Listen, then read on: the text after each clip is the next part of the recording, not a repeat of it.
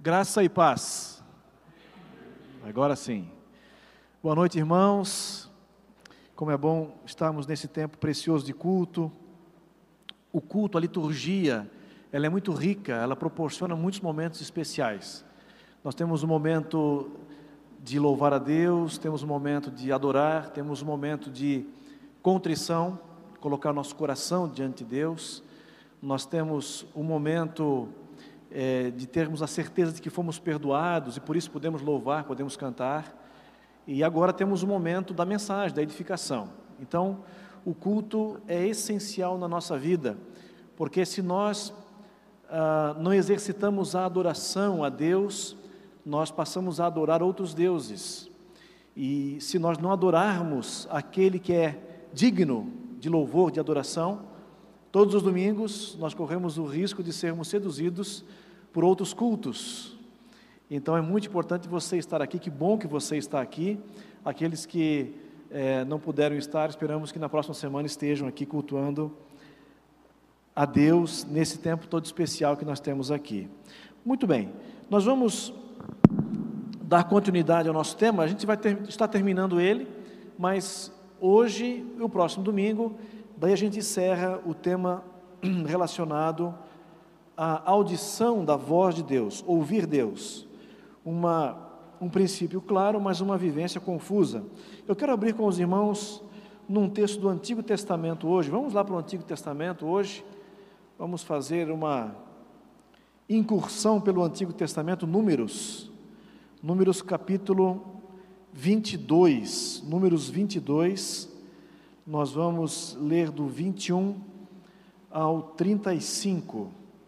Um texto bastante conhecido, mas para alguns problemático. As pessoas não sabem muito bem o que fazer com esse texto, porque ele tem algo diferente para a nossa reflexão. Alguns elementos nesse texto parece que mexem com a gente. E hoje nós vamos então uh, estar muito ligados ao texto, a esse texto aqui. A gente vai passear por ele. Eu quero mostrar algumas coisas que aqui estão e no final mostrar aquilo que é essencial para o nosso exercício de audição da voz de Deus. Números 22, a partir do versículo 21. Balaão levantou-se pela manhã, pôs a cela sobre a sua jumenta e foi com os líderes de Moabe mas acendeu-se a ira de Deus quando ele foi, e o anjo do Senhor pôs-se no caminho para impedi-lo de prosseguir. Balaão ia montado em sua jumenta e seus dois servos o acompanhavam. Quando a jumenta viu o anjo do Senhor parado no caminho, empunhando uma espada, saiu do caminho e foi-se pelo campo. Balaão bateu nela para fazê-la voltar ao caminho. Então o anjo do Senhor se pôs num caminho estreito entre duas vinhas, com muros dos dois lados. Quando a jumenta viu o anjo do Senhor, encostou-se no muro, apertando o pé de Balaão contra ele. Por isso, ele bateu nela de novo. O anjo do Senhor foi adiante e se colocou num lugar estreito, onde não havia espaço para desviar-se, nem para a direita nem para a esquerda. Quando a jumenta viu o anjo do Senhor, deitou-se debaixo de Balaão. Acendeu-se a ira de Balaão, que bateu nela com uma vara. Então o Senhor abriu a boca da jumenta, e ela disse a Balaão: O que foi que eu lhe fiz para você bater em mim três vezes?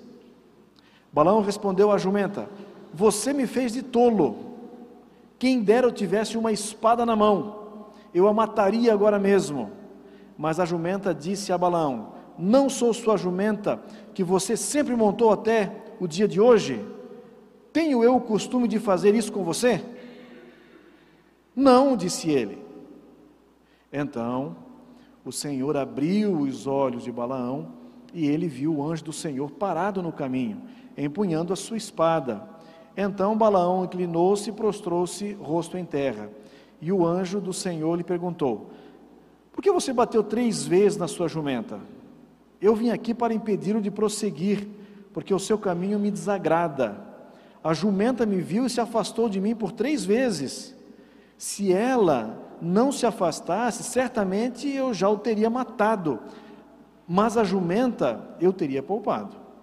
Balaão disse ao anjo do Senhor: Pequei. Não percebi que estavas parado no caminho para me impedires de prosseguir. Agora, se o que estou fazendo te desagrada, eu voltarei. Então o anjo do Senhor disse a Balaão: Vá com os homens, mas fale apenas o que eu lhe disser.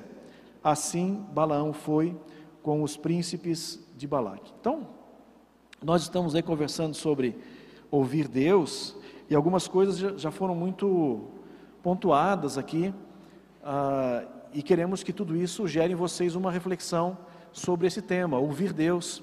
Se nós temos um relacionamento com Deus, nós, consequentemente, precisamos desenvolver a capacidade de ouvir Deus, de dialogar com Deus, de escutar aquilo que Deus tem para dizer.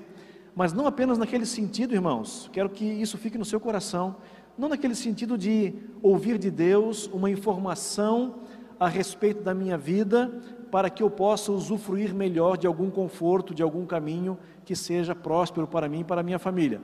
Não que isso seja errado, mas essencialmente ouvir Deus é uma experiência de encontro com a realidade de Deus que me transforma em uma outra pessoa à medida que vou ouvindo e me comunicando com Ele. Então é, é preciso que nós exercitemos essa capacidade, a partir de um raciocínio honesto, de princípios claros para a nossa vida. E é a respeito disso que queremos falar hoje, a partir desse texto. Eu não poderia, não poderia encerrar a nossa série sobre ouvir Deus sem falar desse texto aqui, porque ele é muito interessante, ele às vezes não cabe muito bem dentro das nossas concepções de texto bíblico, porque afinal uma jumenta fala no texto, né? Então isso deixa a gente um pouquinho perdido em termos de interpretação, mas obviamente que todo o texto bíblico possui uma mensagem e a mensagem é sempre muito interessante e relevante para as nossas vidas, né? Então uh, vamos vamos eh, passear um pouquinho pelo texto aqui e encontrar alguns elementos que são muito práticos que na verdade serão exercícios para a vida de cada um de nós nessa busca por ouvir a voz de Deus. Ouvir a voz de Deus. Quanto mais, obviamente, desejarmos ouvir a voz de Deus, mais Ele estará disposto a falar conosco, obviamente. Então, eu, eu, eu espero que, que pelo menos isso esteja acontecendo com você. Eu espero que pelo menos, à medida que a gente esteja conversando sobre ouvir Deus, no seu coração, o Espírito Santo tenha aumentado esse desejo, aprofundado esse desejo de ouvir Deus. Porque se a gente não quiser ouvir, ele não vai falar. Talvez ele tenha que gritar conosco, mas a absorção dessa voz não será tão profunda quanto deveria ser. Bom, nós temos aqui então um, um, texto, pegue sua Bíblia, vamos dar uma passeada aqui por ele, pelo contexto também. Temos um texto que fala é, de um momento específico da, da história de, de Israel. Eu quero que vocês imaginem aqui a, a leitura que você fez de Êxodo, ali do, do de Levítico também, e de Números, né, o texto que nós lemos aqui, e quero que você lembre daquela viagem do povo de Israel saindo do Egito pelo deserto, certo? Então o povo está, está ah, ah, viajando pelo deserto, passeando, no contexto aqui o povo está se aproximando da terra prometida, e eles chegaram na planície de Moabe, que é perto da terra prometida, é perto, chegaram na planície de Moabe. E antes disso, eles já derrotaram os amorreus. Por quê? Porque o povo é grande. O povo que está viajando pelo deserto, o povo de Israel, é um povo numeroso. Então, esse povo já, já derrotou os, os, os povos que são vizinhos a Moabe. E, e Balaque, que é o rei de Moabe, ele começa a ficar preocupado com isso. Pô, esse povo é grande, esse povo é numeroso, ele está chegando aqui e ele vai nos destruir. E qual que é a estratégia de Balaque? Sabendo que muito provavelmente ele e o seu povo não terão chance diante dessa, desse povo que está se aproximando da sua terra. Qual que é a estratégia?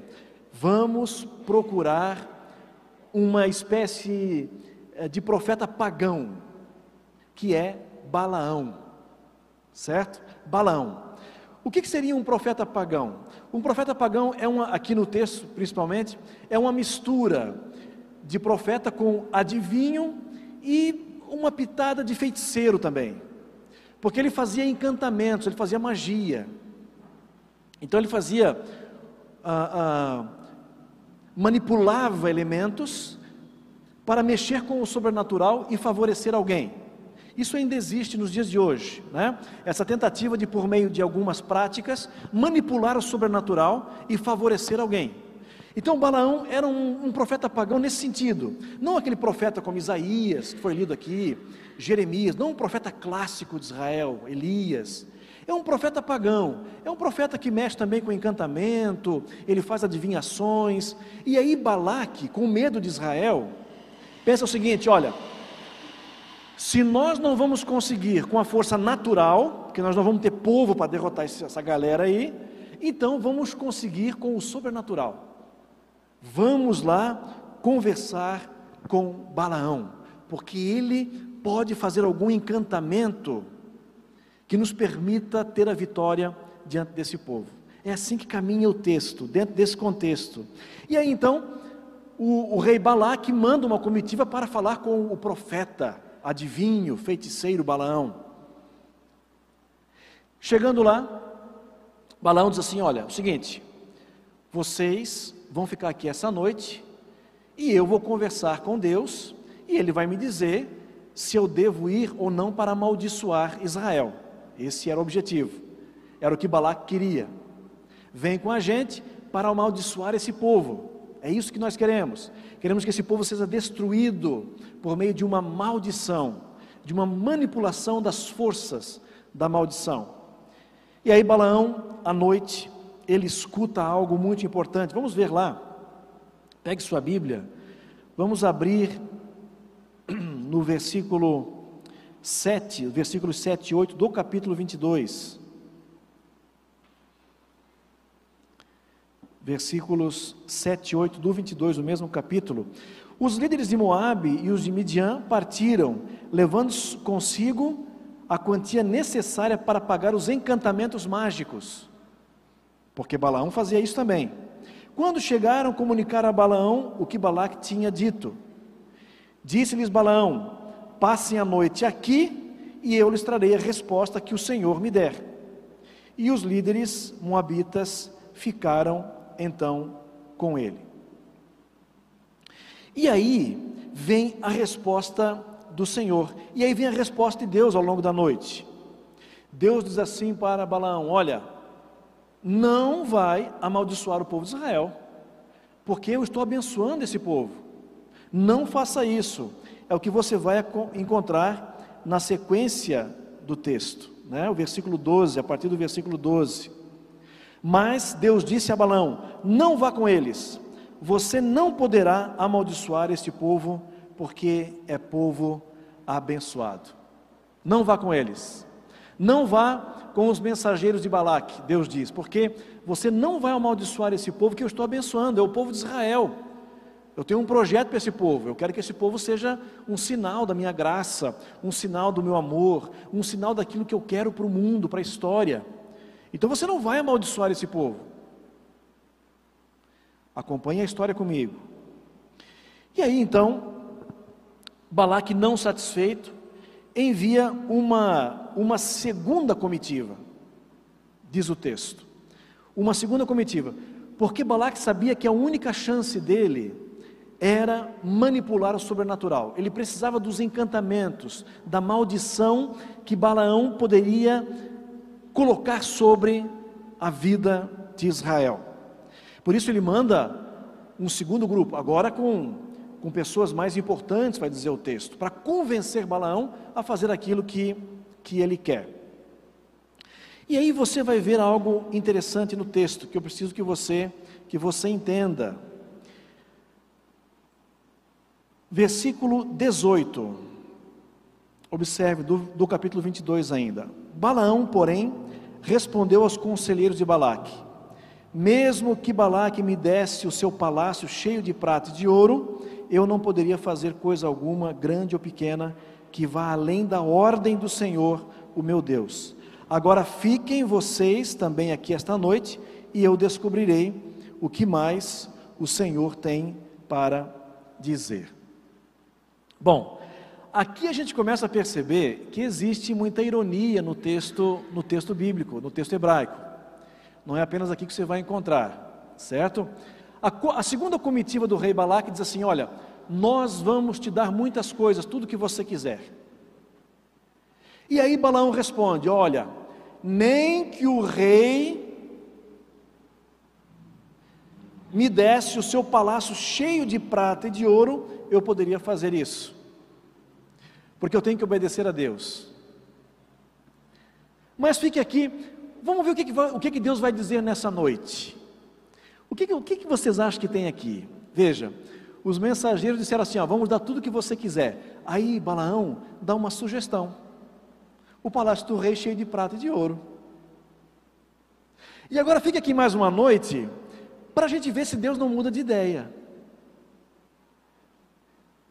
Essa é a única explicação para o descontentamento de Deus nesse texto aqui. Na verdade, Balaão está jogando. Ele está jogando com Deus, né? Fica mais um, uma noite aqui e vamos ver o que, que Deus, o que, que Deus vai dizer. Mas veja, um bom presente, mesmo que eu não queira, porque eu não posso desobedecer a Deus, seria o palácio cheio de ouro e de prata. Vocês estão entendendo a, a, a sutileza do, do jogo que o texto está tá, tá, tá mostrando para a gente? Esse texto é muito irônico, muito irônico. É por isso que nele uma jumenta fala. Por isso. Alguns textos estão na Bíblia para a gente rir também, para a gente aprender enquanto ri. E é isso que nós temos aqui. E aí, veja, quando chegamos no nosso texto, você vai ver ah, que Deus, no versículo 20, vai responder. Naquela noite que Balaão diz assim: Eu vou esperar mais uma vez para ver o que Deus vai dizer. Ele encontra a seguinte palavra de Deus, à noite, versículo 20: Naquela noite Deus veio a Balaão e lhe disse: Visto que esses homens vieram chamá-lo, vá com eles, mas faça apenas o que eu lhe disser. Visto que esses homens vieram, novamente, vá com eles, mas faça o que eu disser. Só que Deus já sabe o que está acontecendo no coração de Balaão. Deus já sabe que ele está flertando com o negócio. Afinal, um palácio cheio de ouro e de prata não é qualquer coisa. Ah, Elísio? Não é qualquer coisa. Então ele já está flertando com essa ideia. Deus assim: vai, pode ir. Mas Deus já sabe o que está acontecendo no coração dele. É por isso que logo depois, no texto que nós lemos, vamos encontrar o seguinte: observe o versículo 21. Estamos ainda no capítulo 22. Balaão levantou-se pela manhã, pôs a cela sobre a jumenta e foi com os líderes de Moabe. Mas acendeu-se a ira de Deus quando ele foi, e o anjo do Senhor pôs-se no caminho para impedi-lo de prosseguir. Deus manda ir antes e depois fica irado com a ida. Por que motivo? Porque ele sabe o que se passa no coração de Balaão. Ele sabe que está flertando. Ele está flertando com esse negócio de ganhar algo em troca de amaldiçoar um povo. E aí chegamos então no incrível texto do capítulo 22, versículo 21 ao 35. Esse texto maravilhoso, né? Se você não sentiu vontade de dar uma risadinha enquanto leu esse texto, você não está no espírito dele, porque você tem que sentir uma vontade de rir um pouquinho aqui, certo? Porque é um texto para ser engraçado. É um texto que quer nos ensinar com humor e com ironia. Já vou falar um pouquinho de ironia. Nesse texto, então, o que nós encontramos é Balaão indo, certo? E aí um anjo de Deus com uma espada impede o caminho da jumenta, na qual está Balaão, e por três vezes a jumenta acha formas de não ir mais, porque ela vê um anjo com uma espada diante dela, por três vezes, e nas três vezes Balaão surra o pobre animal, surra, olha que coisa terrível. E no final ele diz assim: Olha, tem uma hora que ela aperta o pé dele, né? Ele fica muito bravo com ela porque ela aperta o pé dele no muro. A última vez ela se rende, ela se, ela se rende aos pés de, de Balaão, porque ela está vendo o anjo. E aí Balaão diz assim: Olha, eu estou te batendo com uma vara, mas se eu tivesse uma espada, eu ia enfiar ela em você, eu ia te matar. Você sabe qual é a ironia aqui? A jumenta vê o anjo, Balaão não vê. O anjo tem uma espada e Balaão não tem.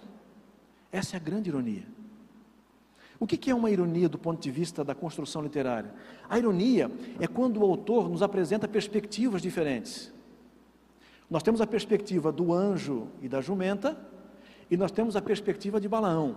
O anjo e a jumenta se conectam na narrativa, o anjo possui a espada, a jumenta consegue ver, e Balaão está totalmente desconectado dessa realidade. E essa sobreposição de perspectivas faz com que Balaão se torne risível, engraçado para a gente. Porque ele gostaria de ter uma espada para matar a jumenta, mas não tem, o anjo é que tem. Ele é um profeta e o profeta deveria enxergar, mas ele não enxerga, quem enxerga é a sua jumenta. Já me perguntaram assim, pastor, seja honesto comigo, em gabinete pastoral, a jumenta falou. Já, em gabinete pastoral, portas trancadas. Eu falei assim e falo para vocês. Se uma jumenta que sempre foi obediente para três vezes numa viagem, ela está dizendo alguma coisa de uma forma ou de outra. Então, aqui, de uma forma ou de outra, ela falou. Porque ela, ela disse assim: escuta aqui, eu sou tua jumenta. Alguma vez eu fiz isso? Hã? Alguma vez eu fiz isso? Alguma vez eu parei assim? Três vezes? Nunca. Eu sempre fiz tudo que você pediu. Então tu não está entendendo, criatura, que tem alguma coisa atrapalhando essa viagem? Você não está entendendo? E aí, Deus abre então os olhos de Balaão, e aí ele enxerga o anjo. Aí as perspectivas se conectam. E aí Balaão começa então a enxergar um pouquinho melhor o que está acontecendo. Depois, você vai ver, acompanhando a, a narrativa, que ele vai para junto de Balaque, do rei que quer usá-lo para amaldiçoar Israel, e aí Balaque começa a usar a, seguinte estratégia. Ele, ele, a pedido de, de Balaão, a princípio, né? Eles formam sete altares. Nesses sete altares, eles sacrificam sete novilhos e sete cordeiros. Aí eles mudam de lugar os sete altares. E toda vez que eles fazem isso, a palavra de Balaão não é maldição, é sempre bênção para Israel. Sempre. Balaque tenta, tira os sete altares daqui, bota em outro lugar, bênção. Tira daqui, bota em outro, bênção. Não adianta. Ele tenta, ele mexe, ele muda, mas Balaão sempre abençoa Israel e Balaque vai ficando muito irritado. Mas tem um momento especial, que é a terceira bênção. A terceira bênção é muito, muito especial aqui nesse texto, e eu quero que você encontre ela no capítulo 24. Abra sua Bíblia no capítulo 24.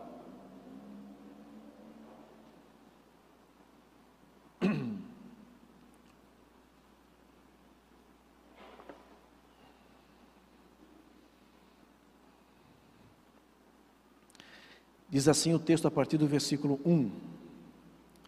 Quando Balaão viu que agradava ao Senhor abençoar Israel, não recorreu à magia como nas outras vezes, mas voltou o rosto para o deserto.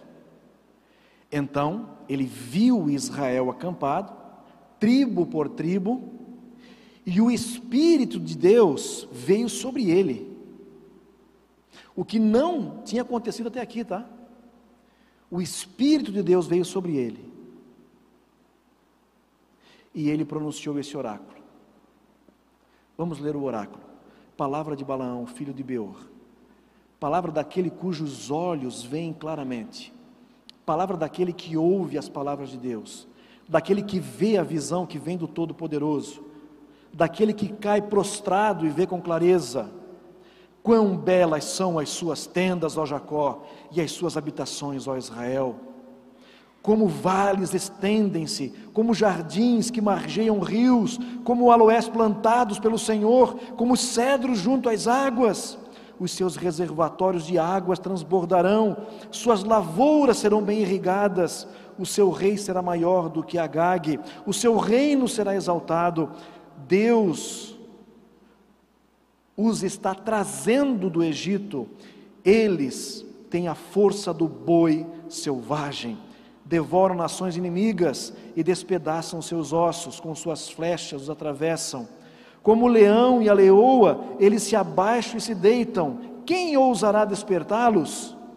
Sejam abençoados os que os abençoarem, e amaldiçoados os que os amaldiçoarem.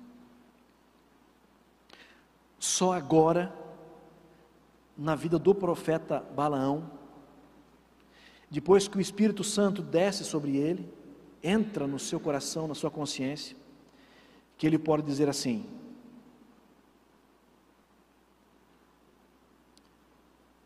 Palavra daquele cujos olhos veem claramente, palavra daquele que ouve as palavras de Deus, daquele que vê a visão que vem do Todo-Poderoso, daquele que cai prostrado e vê com clareza. Na narrativa da jumenta, ele não conseguia ver. Agora, aqui, apenas depois que o Espírito desce sobre ele, diz o texto: agora Balaão pode ver. Agora ele vê claramente que ele não pode amaldiçoar Israel, porque o que Deus está fazendo na vida de Israel é algo muito, muito, muito especial. É um texto que fala de ouvir a voz de Deus, irmãos. É um texto que fala de alguém que está lutando e que foi até de uma certa forma zombado aqui em relação a essa audição da voz de Deus. E tem alguns elementos aqui que são fundamentais para a nossa compreensão na experiência de Balaão. E eu queria que vocês pensassem nela. Na experiência de ouvir a voz e o projeto de Deus para Israel, Balaão se depara com circunstâncias, com a palavra de Deus e com a presença do Espírito na sua vida. Queria que vocês entendessem isso. Se vocês querem exercitar a audição da voz de Deus, eu e você precisamos parar para pensar nesse exercício. O exercício de ouvir a palavra Hoje a palavra do profeta está nas Escrituras. O exercício de ler a vida, de ler as circunstâncias, e o exercício de buscar a iluminação e a orientação do Espírito Santo. Estamos conversando sobre isso no período da manhã, na escola bíblica. E aí falamos que Dallas Wheeler diz que essas três experiências são chamadas de três lâmpadas. Lâmpadas que podem nos ajudar a ouvir a voz de Deus e a discernir se uma voz da nossa vida é realmente de Deus, ou é a voz do nosso desejo, ou é a voz de Satanás. A palavra de Deus presente na Escritura, as circunstâncias e a presença do Espírito Santo dentro de nós. Se você quer exercitar a audição da palavra de Deus, você precisa lutar com as coisas que Balaão lutou aqui nesse texto. Quando a nossa jumenta vida estiver sendo emperrada três vezes, a gente tem que, eu acho que eu exagerei um pouquinho na, na metáfora, né? Mas às vezes é isso que acontece.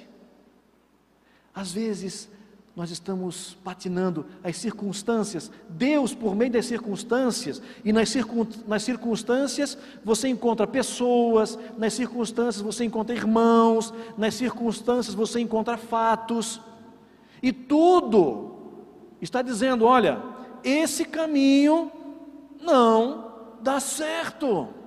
Sai daí! Se você quiser reforçar essa, essa visão, essa percepção, você pode e deve ler a Escritura, e você deve também dizer assim: Espírito Santo, Deus, me ajuda a discernir, porque as circunstâncias estão dizendo que não está legal. Mas confirma isso no meu coração, por meio da Escritura e por meio de tua presença, no meu processo reflexivo.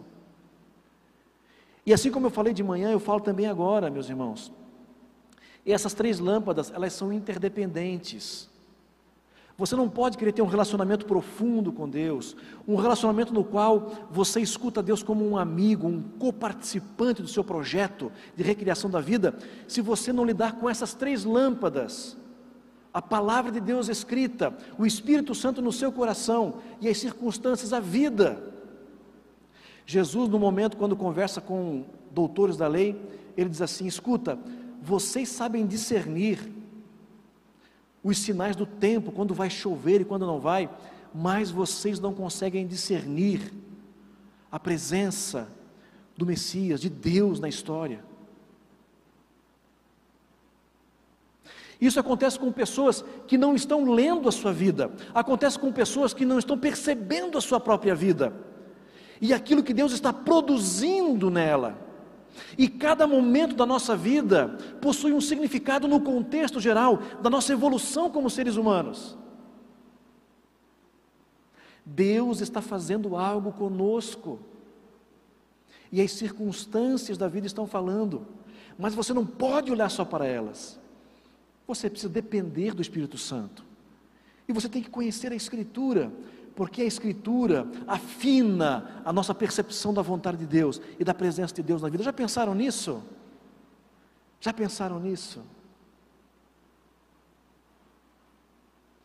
O Dallas Willard vai dizer assim: essas lâmpadas são circunstâncias, impressões do Espírito que o Espírito Santo produz em mim e a Bíblia.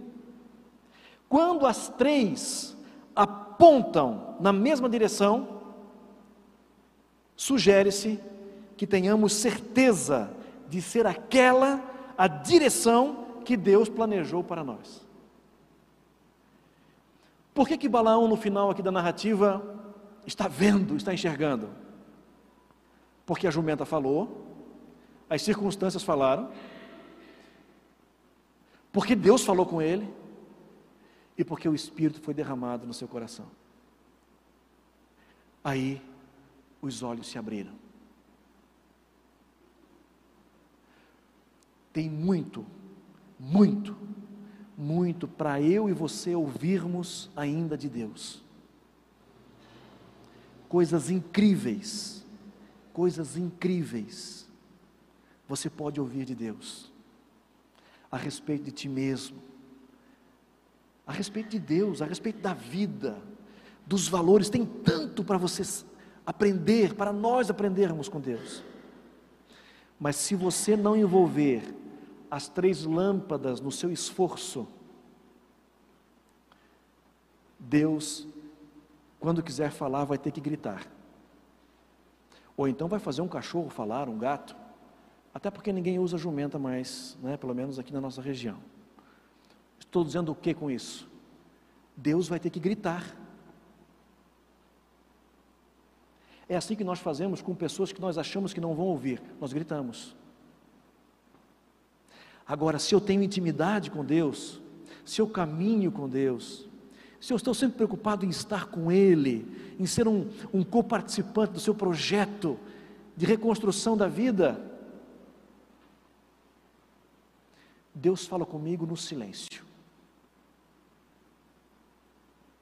Eu sei o que Ele quer, porque o Seu Espírito está no meu coração. E os meus olhos estão abertos. E eu estou vendo quais portas estão fechadas e por que estão. E quais estão abertas e por que estão. Deus nos abençoe com esse exercício de ouvir a voz de Deus. E talvez seja terapêutico rirmos um pouco das nossas cabeçadas enquanto tentamos ouvir Deus. Porque quem ri de si mesmo está sabendo lidar com as suas imperfeições. Certo? Vamos orar e pedir a Deus que nos abençoe com essa consciência.